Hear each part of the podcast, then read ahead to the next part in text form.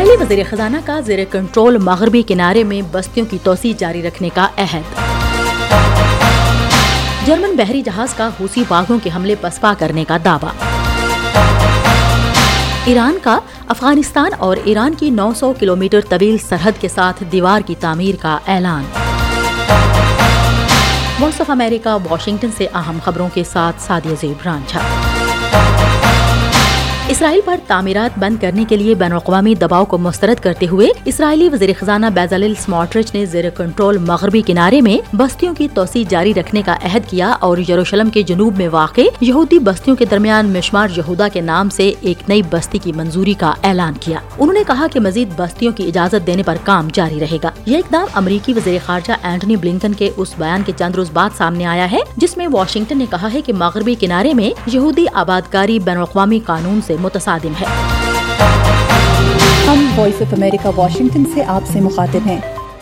بحیرہ احمر میں تجارتی جہاز رانی کو محفوظ بنانے میں مدد کے لیے بھیجے گئے ایک جرمن بحری جنگی جہاز نے حوثی باغیوں کے حملے کو کامیابی سے پسپا کر دیا ہے۔ فوج نے ایکس پر کہا کہ دوسرے ڈرون کو بھی عملے نے دوبارہ کامیابی سے نشانہ بنایا۔ فوج کا کہنا ہے کہ جہاز اور اس کے عملے کو کوئی نقصان نہیں پہنچا۔ فرانس اٹلی اور بیلجیم نے بھی کہا ہے کہ وہ بحری جہازوں کو بحیرہ احمر میں بھیجنے کا ارادہ رکھتے ہیں۔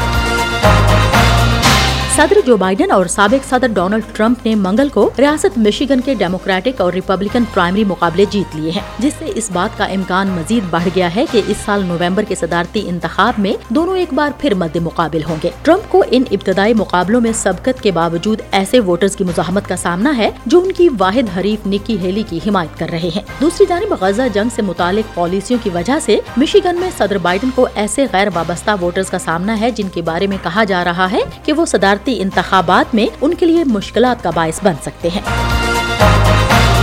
ہم وائس آف امریکہ واشنگٹن سے آپ سے مخاطب ہیں۔ ایرانی حکام کا کہنا ہے کہ ان کی حکومت افغانستان اور ایران کی نو سو کلومیٹر طویل سرحد کے ساتھ دیوار کی تعمیر کے بارے میں غور کر رہی ہے، جس کا مقصد اپنے پڑوسی ملک افغانستان سے دہشت گردی کے خطرات اور غیر قانونی نقل مکانی کو روکنا ہے۔ ایران کے صدارتی ایلچی اور افغانستان میں سفیر حسن کاظمی نے ایرانی خبر سا ایجنسی اسنا کو بتایا کہ یہ ایک مہنگا منصوبہ ہے، لیکن ایران طویل عرصے سے اس کا جائزہ لے رہا ہے۔ پاکستان پہلے ہی افغانستان کے ساتھ اپنے دو ہزار چھ سو چالیس کلو میٹر کے بڑے حصے پر باڑ لگا چکا ہے۔ معتبر ذرائع نے وائس آف امریکہ کو بتایا ہے کہ پاکستان نے امریکی حکام سے ان چار ملزمان کے لیے قونصلر رسائی کی درخواست کر رکھی ہے، جن کے بارے میں دعویٰ کیا جا رہا ہے کہ وہ پاکستانی شہری ہیں۔ امریکی ذرائع ابلاغ کے مطابق ان چاروں پر امریکی بحریہ کے افسران کے سامنے غلط بیانی اور یمن کے حوثی باغیوں کے لیے اسلحہ اور دیگر ہتھیار سمگل کرنے کی کوشش کا الزام ہے۔ تاہم ذرائع کا کہنا تھا کہ پاکستانی حکام ان چاروں افراد کی شناخت کی تصدیق کرنے کی کوشش کر رہے ہیں کہ آیا وہ پاکستانی شہری ہیں یا نہیں۔ ذرائع کے مطابق پاکستانی حکام اس معاملے سے آگاہ ہیں اور امریکی حکام سے رابطے میں ہیں۔ ہم وائس آف امریکہ واشنگٹن سے آپ سے مخاطب ہیں۔ مرکزی بھارتی ریاست چھتیس گڑھ کے دنتے واڑہ میں نیشنل منرل ڈیولپمنٹ کارپوریشن کی لوہے کی کان میں مٹی کے تودے گرنے سے چار افراد ہلاک اور دو زخمی ہو گئے۔ ریاستی پولیس کے ایک سینئر اہلکار نے بتایا کہ چٹان گرنے سے چار جانے ضائع ہوئی جبکہ دو زخمی ہونے والے contract workers N M D C ہسپتال میں زیر علاج ہیں۔ بھارت کی سب سے بڑی لوہے کی کان کنی کی سرکاری کمپنی نے کہا ہے کہ وہ اس بات کی تحقیقات کر رہی ہے کہ غیر متوقع طور پر یہ چٹان کیسے گری۔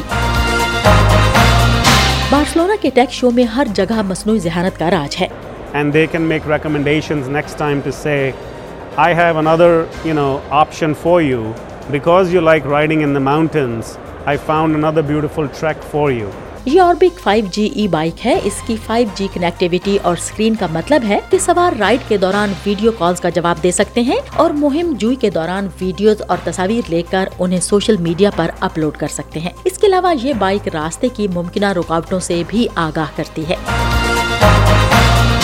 مزید خبروں اور اپڈیٹس کے لیے وزٹ کیجیے ہمارے social media handles V O A Urdu اور ہماری website Urdu V O A dot com voice of America Washington کی اردو سروس سے خبروں کا یہ بلٹن اب ختم ہوتا ہے۔ میں ہوں سادیہ زبران جھا اور ایڈیٹر تھیں بہجت جلانی